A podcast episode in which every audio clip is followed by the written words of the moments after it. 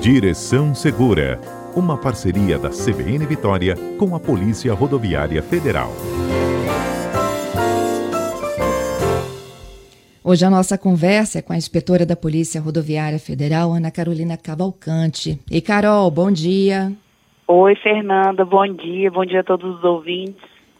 Olha, Carol, a gente falou nos últimos quadros, né, sobre equipamentos que podem até despertar a atenção dos motoristas, mas que muitos não sabem que pode resultar em multa. Falamos também na última semana sobre a questão do bafômetro, né, quando a gente estava falando aí dos, dos 13 anos da lei seca. E aí surgiram tantas, mas tantas perguntas que a gente não conseguiu dar conta e eu prometi um tirar dúvidas ao vivo hoje aqui e com a tua participação, viu? Excelente. Vamos lá, tirar a dúvida dos ouvintes. Vamos lá. O Alfredo, ele nos perguntou o seguinte. É, a, a, o debate aqui é sobre a lei seca com o Alfredo. Ele pergunta se ele fizer consumo de bebida alcoólica até a meia-noite, aí ele vai dormir, ele precisa de trabalhar no outro dia de manhã até às oito. Se ele for flagrado por algum bafômetro, vai captar esse álcool ou não? Então, nesse caso, a resposta é depende. Por que que depende? Porque tem vários fatores que eles influenciam, né, na, na, em constar ou não esse teor alcoólico no etilômetro. O peso, o sexo da pessoa, sexo masculino, sexo feminino, a, a massa corpórea. Cada pessoa tem um tipo de metabolismo, uma velocidade no metabolismo, e tudo isso interfere na velocidade com que o organismo ele se livra do álcool. Os vestígios de álcool no, no organismo são flagrados com etilômetro, né, os que são flagrados com etilômetros, eles são diferentes do efeito da bebida. Às vezes o, a pessoa, ela não se sente ali embriagada, mesmo ela tendo dormido uma noite inteira, mas pode haver res, resquícios, né, vestígios de álcool ainda no organismo dela. Em média, os exames de sangue, eles detectam o álcool na corrente sanguínea por até seis horas. Agora, no caso do etilômetro e também nos testes de saliva, que não é o que a gente realiza, né, nós realizamos o teste de etilômetro, essa detecção ela pode durar entre 12 e 24 horas. Então, no caso da pergunta do Alfredo, ele falou assim, ó, se eu for dormir meia-noite, trabalhar às oito, ainda vai identificar? Pode identificar. Eu já participei de comando de fiscalização, uma, a última que eu me lembro, né, na hora que a gente foi ver essa pergunta aqui, tinha um motociclista, ele estava super bem, a gente fez, a gente estava fazendo um comando de educação para o trânsito e a gente sempre ao final pede para os motoristas soprarem, né, o, teste de etilômetro passivo, que é aquele que só fala se há ou não a presença de álcool no organismo. Uhum. E o dele apitou e ele, mas como assim? Eu bebi ontem. E aí a gente fez o etilômetro com ele e deu que ele tinha bebido, constou ali a presença de álcool. Então ele pediu um tempo para poder refazer o teste e mesmo assim deu. Então é importante que caso o motorista beba, se o consumo ainda for demasiado, a melhor solução é ir de carona, não dirigir, pegar um Uber, táxi, ônibus, bicicleta. Se você tiver bebido muito ainda, né, na noite anterior, evitar pegar a direção do veículo. Porque poderá acusar, né? Dependendo de Com como certeza. o organismo reage aí para absorver esse álcool. Justamente. Bom, o Milton, ele tem um problema aqui com enxaguante, enxaguante bucal. Ele diz que após um implante, e ele teve um teor elevado de alcoólico, ele se recusou a fazer o bafômetro e acabou tendo um processo aberto contra ele. Ele teve um problema com o flagrante do enxaguante bucal. Isso de fato aparece no bafômetro? No etilômetro? Então, Fernando, vamos partir da premissa que a fiscalização né, da, da polícia, da autoridade de trânsito, ela não tem o objetivo de, de punir, né, de, de multar as pessoas que não estejam dirigindo embriagada. Essa recusa, ele, ele, ele soprou, né, não, ele recusou a fazer, né, que na pergunta dele ele disse que recusou a fazer. Essa recusa, pelo Código de Trânsito, ela já é descrita como uma infração de trânsito recusar-se, o artigo 165A, ele fala assim, recusar-se a ser submetido a teste, exame clínico ou perícia ou outro procedimento que permita certificar a influência de álcool ou outra substância psicoativa, ela, ela possibilita que o agente entenda que ele está embriagado. Então, para o seu Milton, para o senhor Milton, vamos, vamos falar o seguinte. Caso o senhor tenha feito o uso do enxaguante bucal e a autoridade policial solicite a fazer o teste do etilômetro, o que, que o senhor deveria ter feito? Informado aos policiais, aos agentes, né, que o senhor estava fazendo esse teste. Você pode fazer, soprar o etilômetro. Caso conste ali, você tem um tempo. Se você fizer o uso do enxaguante bucal e após um tempo mínimo de cinco minutos, eu vou, vou chutar aqui, em cinco minutos, você refazer o teste, com certeza ele não vai dar positivo. Agora, a partir do momento que você se nega a fazer o teste, por esse motivo, dá a entender à autoridade policial que houve o consumo de bebida alcoólica. Então, uhum. a dica da PRF é que caso o motorista ele não tenha ingerido álcool, ele não se recuse a fazer o teste. Mesmo que, ah, eu passei álcool na, nas mãos, né? Tiveram vários mitos aí, principalmente por conta da pandemia. Se nesse etilômetro passivo, principalmente, que é o que a gente utiliza inicialmente, que ele só detecta ou não a presença de álcool, de positivo, o, todo condutor tem o direito de refazer o teste. Então, pode esperar um tempinho, sair do carro, abrir o veículo e refazer o teste, não tem problema. Entendido. Ele precisava era de se manifestar mais claramente, né? Ao invés de Justamente. se recusar. Isso. Uhum. Bom, o, o, Renato, agora a gente fala aqui sobre é, os apetrechos né, nos veículos, se isso pode resultar ou não na aplicação de multas. É, eu me lembro que num dos quadros que a gente apresentou, é, foi até Valdo, né, quem falou que sim, que essas descargas muito barulhentas podem sim resultar em aplicação de multas. Aí o Renato disse que isso é muito comum em motos e pergunta quem fiscaliza. Então, é, eu acho que foi até comigo. Eu, eu acho que foi o Valdo contigo? deve ter falado também, é, a gente falou um pouco sobre a descarga, né, esses itens que as pessoas utilizam e alteram nos veículos. E aí eu falei que a questão do escapamento da motocicleta, ela interfere no ruído, ela ter, interfere no consumo da motocicleta. Existem várias normas, né? A resolução 14 do, do CONTRAN e a 228, ela fala que os equipamentos obrigatórios das motocicletas, como dispositivo destinado ao controle de ruído motor, eles não podem ser alterados, substituídos. Então, o escapamento ele não pode ser simplesmente modificado, porque por, pelos condutores, né, os proprietários, porque tem essa questão da eficácia, a emissão de ruído e o desempenho da função que precisa de uma verificação. Se o, se o motociclista ele fizer alteração e for lá no Detran informar e o Detran vistoriar, aprovar e constar no, no documento dele, não tem problema.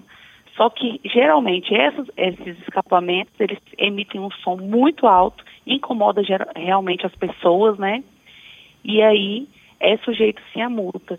Ah, a polícia faz fiscalização, a PRF ela faz fiscalização. Nós fazemos fiscalizações de trânsito di diariamente, diuturnamente. Nós fazemos comandos específicos só com motocicletas. E nesses, nessas fiscalizações desses veículos, nós olhamos todos os itens dos veículos, todos os itens de identificação, todos os itens obrigatórios. E caso seja detectado que foi alterado, a gente retém o veículo e o motorista só pode embora, né? Ele, ele é multado, ele é notificado e ele só pode ir embora se ele, alter, se ele consertar, se ele colocar o escapamento original da moto. Então, a, agora, dentro da cidade, dentro dos municípios, cada autoridade de trânsito é responsável por esse tipo de fiscalização. Então, dentro das rodovias estaduais é a Polícia Militar e dentro das rodovias municipais, das vias municipais, é a Guarda de Trânsito. Mas geralmente todos fazemos sim essa, vistoria e essas notificações. Mas o que ocorre é que muitos motociclistas trocam, aí na hora ali leva a notificação, né? Depois eles colocam o original e quando saem, eles alteram de novo. E aí fica difícil, é mais para a gente é mais necessária a conscientização, né? Da, das pessoas, dos proprietários de motocicletas, e entender que esse barulho incomoda, gera poluentes, tem uma série de outras coisas, além de só a beleza ali, entre aspas, do, do, do barulho, né, da moto. É isso aí. O Giovanni me pergunta sobre pneus muito largos, aqueles que ultrapassam inclusive a largura do próprio carro. Isso é permitido ou não? Então, é, muitos motoristas também têm essa, essa vontade, né, ou, ou acabam fazendo, incrementando o carro após a compra. É um hábito comum dos brasileiros e é essa modificação de mexer na roda nos veículos que vêm de, vem de fábrica, né? É, é, muito, a gente percebe que, que muitos fazem rebaixam carros, mudam o tipo de, de roda e quando mudam, algumas pessoas trocam por uma por rodas de maior diâmetro, de largura. Essa prática, Fernanda, ela pode render multa e a retenção também do veículo para regularização. Lembrando que isso também compromete, assim como o escapamento, a segurança, a durabilidade dos pneus e outros componentes e até aumenta o consumo de combustível. A resolução 292 do COTRAN proíbe o aumento ou a diminuição de, do diâmetro externo do conjunto de pneus e rodas, bem como o uso de rodas e de pneus que ultrapassem os limites externos do paralamas. O conjunto formado pelas rodas dos pneus não pode também tocar nenhuma parte do veículo.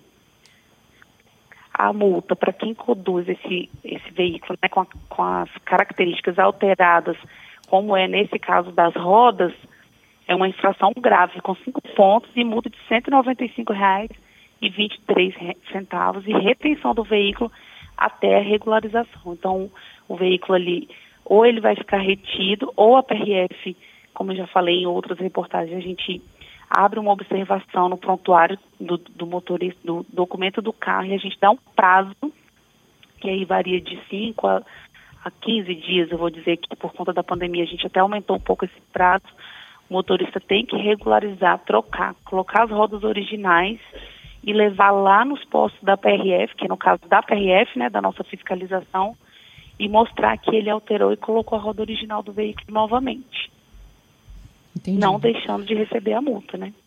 Isso aí. O Janilson me pergunta da luz de rodagem diurna. Se ela é permitida, segundo ele, ela está nos carros novos. Então, ela é conhecida como DRL, né? Isso. É uma sigla internacional, chama Daytime Running Light, que significa luz de rodagem diurna. Ela é uma nova moda na indústria automotiva. Qual é a função dessa, dessa luz? Né? Ela tem a função de deixar o carro visível durante o dia, sem que o motorista precise utilizar o farol, porque muita gente acaba esquecendo, né, Fernanda, de ligar o farol. E aí é, eles lançaram essas, essas, essa luz, né, esse DRL, e ela é usada também como elemento de design, deixando o carro mais bonito. Ele é acionado, vou falar algumas curiosidades, ele é acionado automaticamente assim que o carro é ligado. Então ele não exige a ação do motorista, ele melhora a visibilidade do veículo sobre a iluminação natural. Então, uhum. por exemplo, esse DRL ele não é igual ao farol, que ajuda o motorista a enxergar melhor, por exemplo, dentro de viadutos ou em dias nublados, né, com neblina. Ele auxilia o motorista que vem a enxergar o carro na estrada. Ele torna o carro mais perceptível, né? E aí ele pode ser integrado aos faróis, posicionado separadamente no para-choque, desde que venha de fábrica. Ah, então Carol? a gente tem que. Oi. Ei, Ana, estamos de volta aqui contigo. Ana Carolina Sim. Cavalcante, é inspetora da Polícia Rodoviária Federal, que esclarece aqui as dúvidas de vocês nesta edição de, do Direção Segura.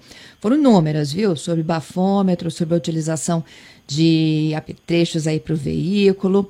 É, e agora a gente estava falando sobre aquela luz especial, não é isso, Ana? DLR, justamente.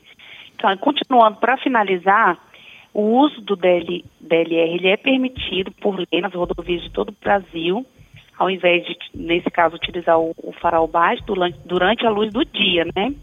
Uhum. Porém, é importante lembrar que em situações como a circulação noturna, em túneis, o uso do farol continua sendo obrigatório, mesmo para veículos que tenham isso, né?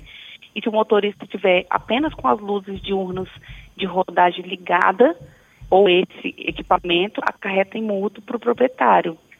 Aí, lembrando, não é permitida qualquer modificação nos dispositivos de luzes externas dos veículos, como adesivos, pinturas, películas, troca de lâmpadas, que não sejam as originais do veículo.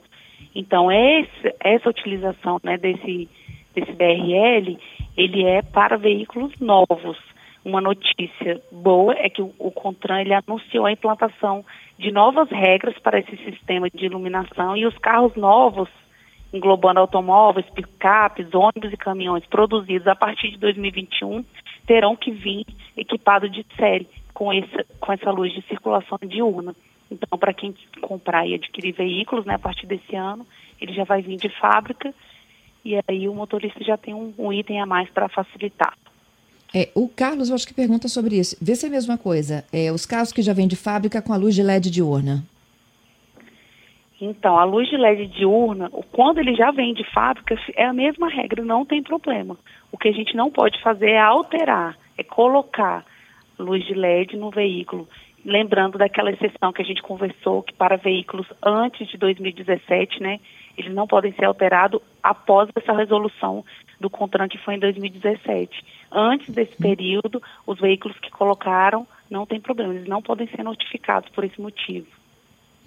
O Davi pergunta se o Bluetooth não pode ser usado no carro, se pode. Então, o Bluetooth é, é um tema assim que ele, ele gera muita discussão, porque não, não é a caso o agente de trânsito ele visualize, não é a mesma multa de quem está utilizando o celular. Lembrando, o celular ele tira atenção, ele diminui o tempo de resposta do condutor no trânsito. A gente fala para todos os motoristas, né, a, nossa dica da PRF é que só atenda ou manda, mande mensagem quando estiver estacionado ou parado em um lugar seguro. O motorista, no caso do Bluetooth ou da utilização de celular, ele é obrigado a dividir a atenção entre o que acontece no trânsito e nas funções do aparelho. Mesmo que a gente olhe e ache que, ah, não, não estou utilizando a mão, é só o ouvido. O fato de você estar conversando com alguém, tendo que prestar atenção nessa conversa, ele acaba tirando a atenção. E mesmo que o condutor não esteja segurando o celular, esse fato de atender a ligação por viva voz, por Bluetooth, ligado ao som do carro, já significa um risco para o condutor. Nesse caso do Bluetooth, o artigo 169 diz que dirigir sem atenção ou sem os cuidados indispensáveis à segurança é uma infração de trânsito. E a gente uhum. sabe que não tem como ter uma atenção plena no trânsito quando a gente está falando com alguém ao telefone. Nesse caso, a multa é de R$ 88,00, 38 é leve e o condutor perde três pontos na carteira.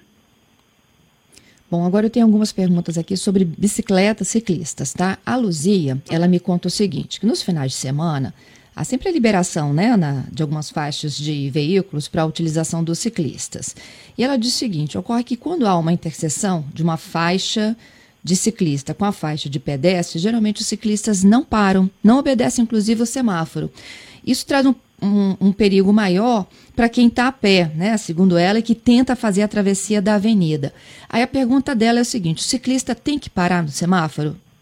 Mesmo nesta parar. situação aí que ele está numa linha exclusiva para ele de ciclista? Mesmo nessa situação, se na ciclovia, se o semáforo alcança a ciclovia, ele é obrigado a parar. A bicicleta, ela é um veículo, é considerado quando a pessoa está montada na bicicleta, ela é considerada um veículo como todos os outros e é sujeita às regras básicas de circulação de trânsito.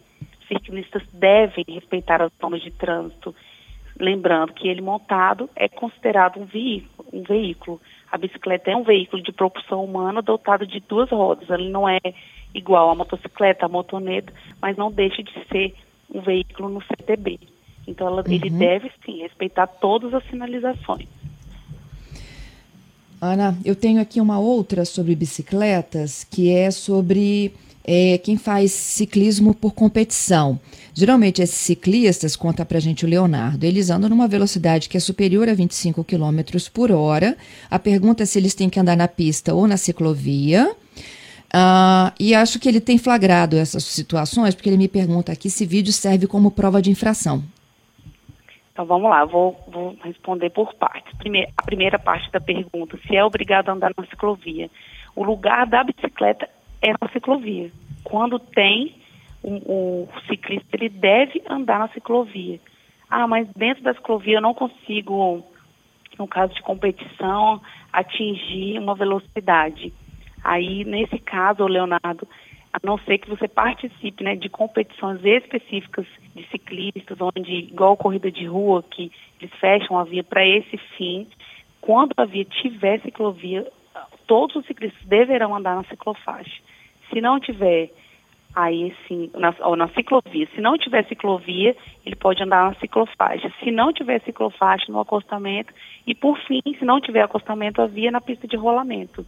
E aí a dica que a gente pode dar para ele, no caso, né, para esses esses ciclistas que gostam e querem andar numa velocidade maior, é que procurem vias fora da, da, da via urbana, né, da rodovia, da, das faixas urbanas aí. Tenta procurar lugares de pavimentação rural, que tenha menos movimentação de veículos, que aí é mais fácil para eles conseguir desempenhar a atividade. Uhum.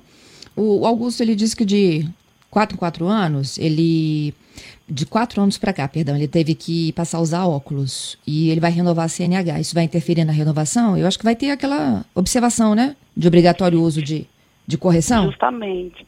Então, o, quando gente, ele não usava óculos, né? Então, quando ele Isso. vai for fazer o, os testes para tirar, renovar a CNH, existe um teste de visão que é feito para essa renovação.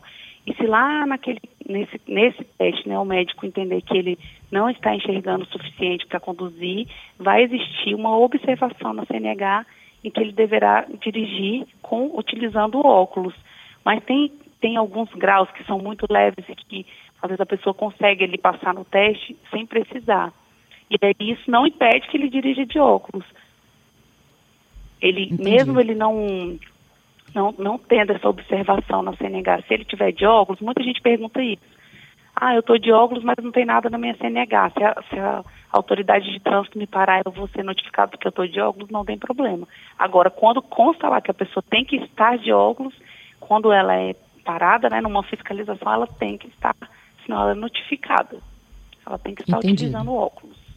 Ó, tem uma outra aqui ainda de bicicleta, é a Luciane perguntando sobre o suporte de teto para bicicleta, qual é a regra? Então, o transporte das bikes em carros é permitido, né? É, se ela quiser dar uma olhadinha, é a resolução 349 do CONTRAN. A bicicleta ela deve ser fixada no teto ou na parte traseira do veículo através de um suporte apropriado. São vários tipos de suporte externos que existem. Tem uns que vão no porta-mala, no engate, no step, teto ou até na caçamba, nos casos das picapes. Quando a opção é levar a bike no teto do carro, nesse caso, ela pode ficar em pé se ela estiver fixada no trilho através de um transbike, que tem que ser adequado para o modelo do veículo dela. Uhum. O Código de Trânsito não impõe uma limitação de altura, ele impõe de largura, mas a de altura ele não impõe, já que a bicicleta é considerada uma carga indivisível. Ela não pode ser dividida em duas ou mais partes para transporte. Existem algumas que sim, mas na maioria das vezes não. E aí vale ficar atento e redobrar os, redobrar os cuidados ao dirigir em lugares com altura limitada. Quem tiver com a bicicleta no teto tem que prestar atenção em estacionamentos cobertos, túneis e sem tampar a placa traseira. Tem que observar isso. Quando utilizam a placa, no, a bicicleta, né, transportam no lado de trás, na parte traseira do veículo, as placas têm que estar visíveis. O, Carol, para fechar, eu tenho aqui sempre boas polêmicas, né, dos nossos ouvintes. E aí, quando você falou do Bluetooth, né, tem que ter atenção total do, do motorista ao trânsito, né? É, tem o Davi, tem a Ime, tem mais vários aqui outros, tá? Me perguntando o seguinte: então a gente não pode conversar, por exemplo, com carona? Não entendi, Fernanda. Qual é a pergunta? Desculpa, o Davi, quando a você, não pode. É, quando a gente deu aquela explicação de que o, o, o Bluetooth ele tira a atenção do condutor, né, que a, atenção dele tem que ser totalmente voltada para o trânsito, a pergunta dos nossos ouvintes é o seguinte: eu não posso então conversar com quem está dentro do veículo? Com carona? Não, não, não, pode, não deve, né? Tudo que, que a gente faça na condução do veículo que tire a nossa atenção, às vezes você falar alguma coisa rápida, alguma situação, não tem problema, mas eu, por exemplo, no caso que tem criança pequena, que às vezes eles brigam ou tiram o bracinho ali do cinto e eu tenho que, ó, oh, coloca de volta, tudo isso tira atenção. E às vezes, o que, que a gente tem que pensar como condutor? Não é o que pode e o que não pode, é o que me prejudica ou não. O que pode fazer com que eu, eu cause ou, ou causa, ou seja, causa né, de um acidente, de, de, às vezes a pessoa da frente precisou frear e você está com a sua atenção voltada para outra coisa e aí você vai causar um acidente, ou se envolver num acidente, ou atropelar alguém. Então, o que, que a gente tem que pensar? Nossa premissa básica é a segurança nossa e de demais usuários da via. A gente não tem que estar preso às regras, pode ou não pode. A gente tem que entender que essas regras elas são feitas para poder dar mais segurança aos usuários da via. Queria te agradecer, Carol, por esse tirar dúvidas aqui. As pessoas que não foram respondidas ao vivo, a gente tem sempre mais um Direção Segura chegando na próxima terça para vocês. Obrigada, Com viu? Com certeza. Boa tarde a todos aí. Por nada, Fernanda.